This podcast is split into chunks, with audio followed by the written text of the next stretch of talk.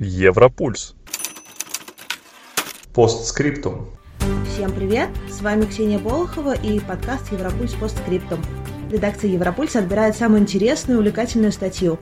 А на этом подкасте я беседую с ее автором, чтобы выяснить, что осталось за кадром, или вернее, за текстом. Все лонгриды, которые мы здесь обсуждаем, а также новости и видео о Европе и европейцах, вы можете найти на нашем сайте europuls.ru. Ссылочка будет в описании. А сегодня речь пойдет о неожиданных научных исследованиях в Европе. Со мной на связи корреспондентка Европульса Мария Большакова. Маша, привет! Привет, Ксюша! Итак, статья называется «Цвет динозавров и алкоголизм у пчел. Чем любопытным занимаются сейчас европейские ученые». И я так понимаю, что в названии смысл двух из семи исследований, которые ты выбрала, э, я так понимаю, что все все исследования, о которых ты пишешь, получили поддержку Евросоюза.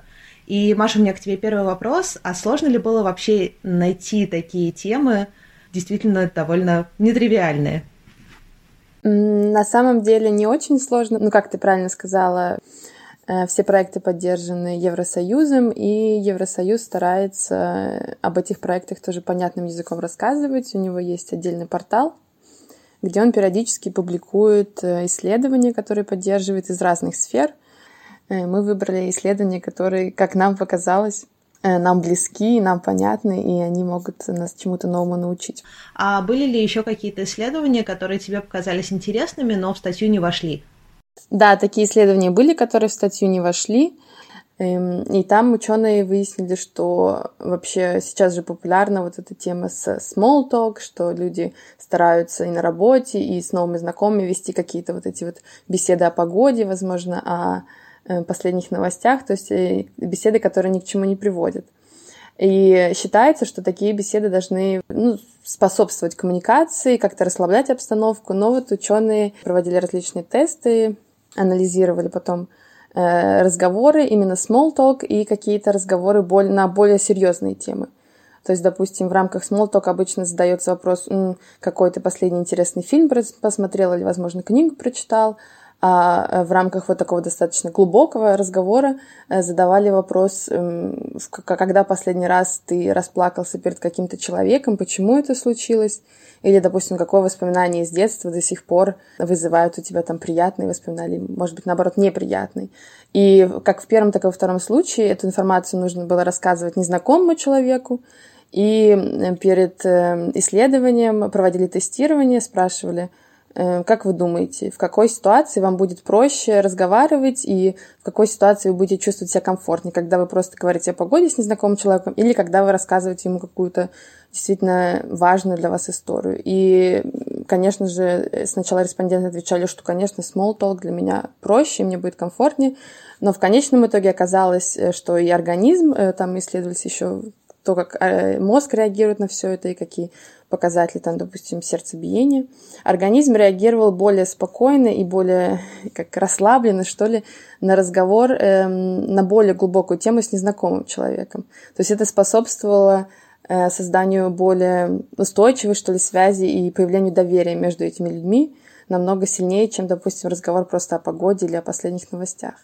Вот, и, конечно, такое интересное исследование, сразу понимаешь, почему, допустим, э, в поездах часто бывает, что с попутчиками, которых ты больше никогда не увидишь, ты обсуждаешь какие-то философские вопросы, обсуждаешь свою жизнь. В следующий раз э, в очереди за картошкой попробуйте спросить человека за вами, когда он последний раз расплакался. Да, пожалуй, это надо только с этим советом аккуратнее, наверное, быть. Не, не всякий в очереди захочет про это говорить, но попробовать всегда можно, да. Ну, а давай вернемся к твоей статье, к твоему тексту. Пока давай не будем еще рассказывать о том, какие в принципе там есть проекты. А, назови сначала тот, который тебе больше всего понравился. Ну, мы несколько раз уже говорили про пчел и про алкогольную зависимость у пчел. Да, это действительно мне показалось немножко абсурдным и непонятным. Подобные исследования проводились и в Америке, и в Европе. Вот алкогольная зависимость пчел почему-то не оставляют ученых в покое. Вот они хотят дальше этим вопросом заниматься. Да, это вот И мне еще было интересно про библиотеку запахов, э, о том, как эм, ученые планируют создать, воссоздать запахи Европы 17, ну, начиная с 17 века вот по 20 а, ну, давай тогда про эти исследования поговорим чуть поподробнее. Мне тоже пчелы запали в душу. А, из твоего текста понятно, что на самом деле это не праздный интерес, а таким образом пытаются выяснить, а, в том числе, как бороться с алкоголизмом и как это происходит у людей. Во-первых, скажи, правильно ли я поняла вообще суть проекта? Э, в принципе, да, ты все правильно поняла, но тут еще интересно, что, как я и сказала, исследования проводились и ранее, эм, не в Польше, но вот в Америке было исследование, которое э, показало отличие поведения пчел, которые вот... Пчела под мухой. Да, пчел, пчела под мухой, да, именно. У них менялось поведение, и один тогда интересный вывод был то, что пчела, которая немножко ведет себя странно и напилась нектара, ее часто не пускают обратно в улей другие пчелы, потому что не замечают странное поведение, и ну, и такое поведение может навредить вот этому меду, который, который они там производят. Э, по поводу этого исследования, которое сейчас в Польше проводилось, там интересно было то, что действительно наконец-то начали больше ориентироваться на возможность применения этого исследования и ну, результатов исследования на лечение алкоголизма у людей. Почему? Потому что как раз обнаружили, что у пчел после того, как им в лабораторных условиях дают какую-то дозу алкоголя, конечно, небольшую, там перемешанную, допустим, с водой, эм, а потом резко перестают э, эту дозу давать, они начинают, у них начинается синдром отмены, и это известно, что у людей, которые страдают алкоголизмом, если там, они резко прекращают пить алкоголь, и его сильнее тянет к этому алкоголю, и, понятно, в течение какого-то периода э, очень сложно самостоятельно с такими последствиями вот этой отмены бороться. А почему выбрали именно пчел? Вроде у них очень отличаются э, все процессы, метаболизм. Я знаю, что, в принципе, алкоголь влияет и на млекопитающих разных, там, на лосей, например, Говорят, они едят яблоки под осень и не могут их проживать, поэтому яблоки целиком попадают в желудок, там накапливаются, начинают бродить, и лось тоже начинает бродить. Э, это просто как пример, то есть почему выбрали пчел, а не кого-то, кто на нас больше похож. Да, действительно, изучали алкогольную зависимость раньше, ну, я, я, насколько я знаю, продолжают изучать у млекопитающих, но дело в том, что с пчелами это проще, в отличие от других животных, например, вот ты привела пример лосей, они могут так вот немножко напиться, грубо говоря, именно осенью, вот когда есть эти яблоки, допустим, да. У пчел из-за того, что они маленькие, из-за того, что у них практически постоянно, в зависимости да, от региона, есть доступ к этим цветочкам, они чаще напиваются, и результат э, этого быстрее проследить и проще. В принципе, и без лабораторных условий, без какой-то принуждения к тому, чтобы пчел напоить, они сами это прекрасно делают, и за этим удобнее следить. Плюс я хотела еще э, не только про вот алкогольную зависимость, просто про пчелок сказать, что сейчас же э, в Европе в целом, э, ну и вообще во всем мире проблема того, что пчелы, они исчезают, и разные страны стараются поддерживать их как популяцию. Даже, допустим, вот про Германию я знаю, что во Франкфурте на территории Музея современного искусства очень долго существовал проект, где жило, мне кажется, около, ну, больше ста тысяч пчел, это точно. Да, кстати, я хочу сказать, что на Европольсе тоже есть несколько э, материалов про пчел, есть статья, есть видео, так что заходите на наш сайт, проходите по тегу пчелы, и вы сможете их найти и узнать еще и новости по этой теме. Напоминаю, что ссылка на наш сайт будет в описании этого выпуска. А, хорошо, Маш, спасибо. Давай, давай остановимся на втором исследовании, о котором ты уже упомянула. Это библиотека ароматов Европы, причем это исторические ароматы, да, то есть которые э, могли бы охарактеризовать, допустим, городок во Франции 17 века. Очень интересный красивый проект – Скажи, пожалуйста, это как-то связано с э, ковидом и с тем, что сейчас люди теряют обоняние и понимают, как важно на самом деле ощущать запахи? Или он как-то сам собой зародился и вообще начался раньше? Эм, проект начался чуть-чуть раньше или ну, практически вот на границе, когда началась вся эта история с ковидом. Как раз во время ковида, да, э, те ученые, которые занимались разработкой этой идеи и группы, они говорили, что вот как раз э, актуальность нашего проекта повышается, потому что мы застаем сейчас такое время, когда люди из-за болезни перестают чувствовать запахи и понимают, насколько запахи важны в восприятии, и мы знаем, допустим, что у людей с, со слабым зрением обостряются другие органы чувств, и запахи для них играют огромную роль. И теперь из-за вот всей этой ситуации с ковидом ценность запахов, она стала эм, часто на первое место. Сам проект э, начался в январе этого года. Сейчас э, идет его первая фаза, она будет длиться три года. И в рамках этой фазы ученые разрабатывают э, компьютерную программу, искусственный интеллект, который сначала будет и анализировать э, исторические тексты, в которых где-либо упоминается что-то о запахах. Возможно, описание какого-то, как ты да, сказала, э, французского городка, возможно, описание деятельности, допустим, прачек, потому что запах прачечный, он тоже достаточно такой резкий запах и характерен для этого периода. И вот этим э, следующий, то есть этот год и еще два года ученые будут заниматься именно тем, что они постараются вычленить э, описание этих запахов и создать онлайн-энциклопедию. В этой онлайн-энциклопедии, получается, будет история отдельных запахов и э, какие-то истории, возможно, эмоции, места, которые с ними связаны. А напомни еще, о каком периоде будет эта энциклопедия и какие страны туда войдут, возможно? Да, проект, он специализируется на Европе, там они не говорят, какие конкретно страны они будут брать, видимо, это все так эм, в целом сейчас рассматривается.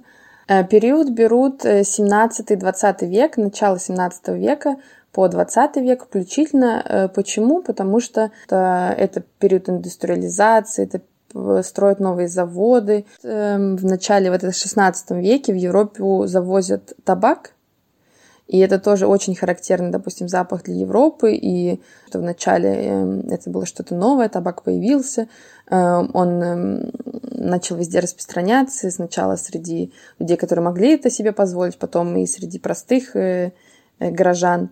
И уже в конце, я думаю, 17 века тоже в литературе и вообще в истории можно найти такие примеры, когда люди становятся, э, им, они недовольны тем, что это запах табака, он повсюду, и вот, допустим, в театре, мы хотим пойти в театр, насладиться здесь искусством, а вокруг все курят, и вот этот табак, он нас уже раздражает, хотя вот буквально там сто лет назад все так ему радовались, и это был такой интересный запах. Поэтому, наверное, да, этот период особенно интересный для исследований, плюс там есть история развития парфюма, допустим, каких-то определенных э, духов. Это тоже происходит именно в этот период в Европе. Как я говорила, индустриализация — это значит трубы, заводы. Э, есть еще, да, нюхательные соли, о которых мы часто читаем в произведениях, что дамы, когда им становится плохо или они там падают в обморок, вот им сразу несут нюхательные соли, и, возможно, многие а, из нас об этом читают, но не знают, как, как же эти нюхательные соли-то пахли, чем они пахли. И вот это, конечно, очень интересно, что ученые решили нас просветить. Да, но вот самое интересное, мне кажется, это вторая часть проекта, когда они не просто будут создавать библиотеку, а будут именно воспроизводить эти запахи. И тут у меня совсем взрывается мозг. А как это вообще возможно? Из чего можно составить запах э, нюхательной соли или той же прачечной? Ну, э, для этого, собственно, они и создают сначала эту библиотеку чисто теоретических каких-то знаний, потому что они хотят э, опираться на описание запаха. И, в принципе, есть уже примеры некоторых музеев, э, которые до, еще и до этого проекта пытались у себя добавить запахи и предложить посетителям то, как, допустим, пахнет та или иная картина, как пахнет, вот, допустим, если на картине изображен сад, они старались просто найти вот эти духи или какие-то ароматы со, со вкусом розы, допустим, или лаванды, посетители могли на, смотреть на картину, вот чувствовать этот аромат. Тоже в Англии, допустим, есть один музей, где, как я поняла, воссоздали запах смрада, то есть такой неприятный запах. Отзывы посетителей такие противоречивые, но многие, конечно, говорят, что выставку они запоминают, потому что ну, такой запах сложно забыть.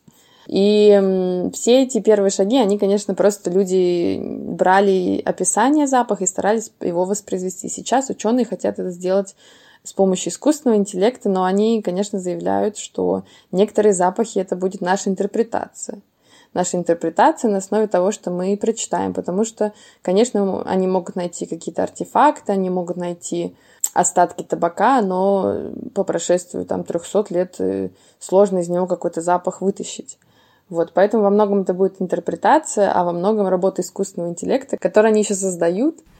И давай еще один проект обсудим поподробнее. Одно исследование, эм, оно запало мне в душу, потому что оно про старость. В статье он озаглавлен, вот этот проект, у человека старость в некотором смысле наступает с 30-40 лет. Я, как человек, который недавно отпраздновал 30-й день рождения, очень насторожилась такой новостью. Э, расскажи, пожалуйста, в чем там суть? Да, заголовок такой достаточно волнительный э, по поводу старости. Суть проекта была в том, что эм, ученые, они уже давно создают эм, различные опросники, проводят исследования людей в возрасте от 10 до 90 лет. И цель их понять, как меняются социальные навыки, не только когнитивные способности, но и социальные навыки в процессе жизни и в какой период Э, они начинают ну, ухудшаться, и в какой период нужно обратить на это внимание и постараться эм, как-то на них повлиять и улучшить. Если с когнитивными навыками, то есть то, как мы запоминаем, то, как мы реагируем, в принципе, ситуация более-менее понятна, потому что есть э, нейробиологи, которые сейчас очень активно исследуют мозг. Он, конечно, мне кажется, до конца вообще никогда не сможет быть исследован. Э, но э, вот насчет социальных навыков там даже все сложнее. Э, потому что эм, с 35 лет или уже ну, ближе к 40 э, действительно людям становится сложнее создавать какие-то новые социальные связи, то есть у них как-то ограничивается круг общения. И во многом ученых интересовало, почему это, почему это происходит, как это можно наблюдать, в какой момент это можно, можно вот этот момент поймать, что человек меняет свое поведение. И там было несколько интересных тестов на уже пожилых людей. Э, надевали специальные очки, которые были оснащены видеокамерами. И профессор э, предлагал этим пожилым людям поговорить с каким-то другими людьми, просто вести обычный диалог и наблюдал, куда в момент этого диалога направлен взгляд. И было выяснено, что пожилые люди, они чаще отводят взгляд от лица Э, собеседника, то есть они смотрят куда-то в сторону. И то же самое, допустим, когда они идут по улице, они меньше реагируют на людей. И вот после таких э, тестов ученые пришли к выводу, что это тоже очень сильно влияет на э, изменение социальных навыков, потому что то, как мы следим за нашим собеседником, эм, очень много может сказать о том, как мы дальше будем с ним взаимодействовать, потому что мы смотрим на реакцию лица, мы быстрее на это реагируем, а пожилые люди не делают этого. Дальше, конечно, ученые э, один такой интересный вывод, к которому они пришли в данный момент, то, что проект он еще продолжается, то, что насильно заставлять, допустим, сейчас пожилых людей во время разговора сидеть и смотреть на своего собеседника, это тоже не выход, потому что то человек станет некомфортно, он больше начнет, замыкаться в себе, и ему не захочется вообще никаких контактов, потому что вот это вот насильное, ну смотри в глаза, это тоже очень сложно. Я их понимаю. Слушай, интересно, они не смотрели, как это сочетается с современными гаджетами? Потому что, мне кажется, когда, допустим, за столом все сидят, и сейчас говорить с человеком, при этом смотреть в телефон, это как-то ну, почти норма. Да, это интересный вопрос, лишь потому что они действительно в исследовании про это ничего не говорят. Но э, да, я сама замечаю, допустим, что не только пожилые люди, но и тоже молодые люди, они очень сильно отвлекаются. И, кстати, по поводу гаджетов, э, в рамках этого проекта в принципе, одна из целей была э, создавать какие-то, возможно, приложения или программы, чтобы повышать социальные и когнитивные навыки. Но тоже в рамках этого, исследования и некоторых похожих говорится о том, что то обучение, которое мы получаем через смартфон, допустим, через такие приложения, не, не очень-то эффективно.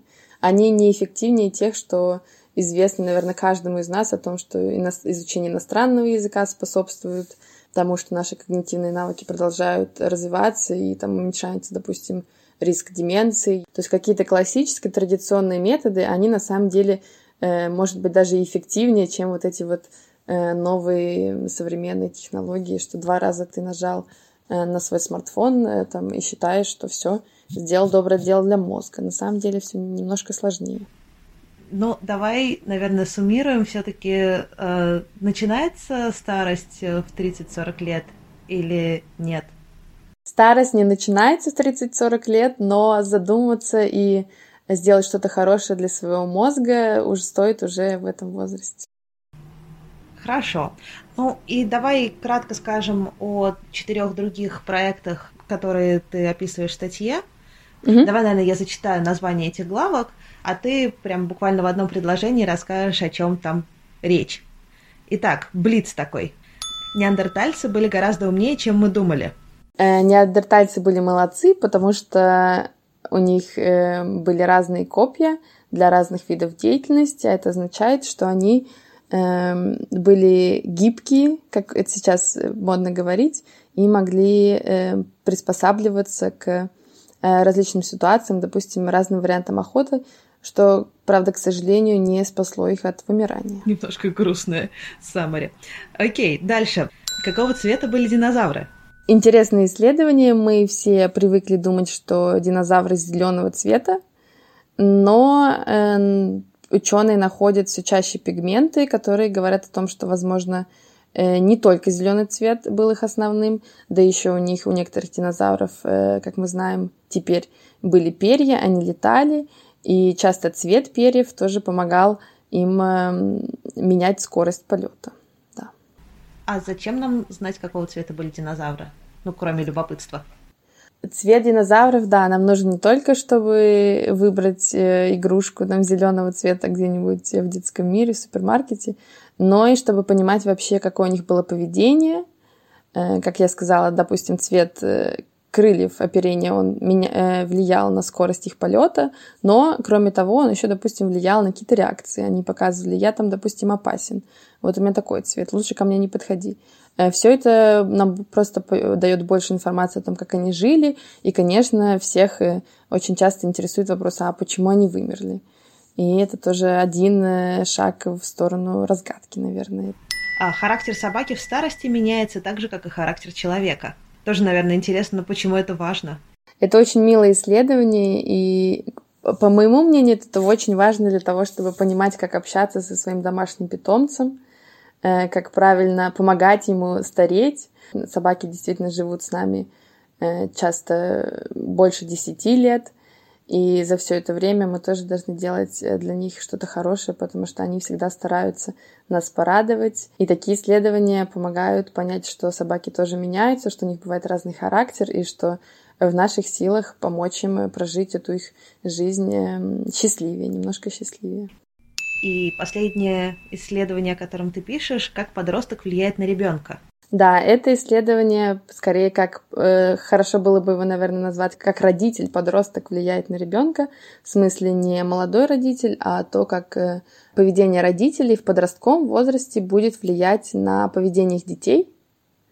Очень интересное исследование, потому что, во-первых, оно э, помогает нам э, разобраться, что же все-таки сильнее играет роль в развитии детей, это генетика или все же воспитание и как то, как мы, как, допустим, как родители в подростковом возрасте справлялись со своими проблемами, как это повлияет на наших детей, сможем ли мы им чем-то помочь, или сейчас э, проблемы настолько изменились, э, что уже наши советы э, будут звучать устаревшими. Но хочется надеяться, что нет.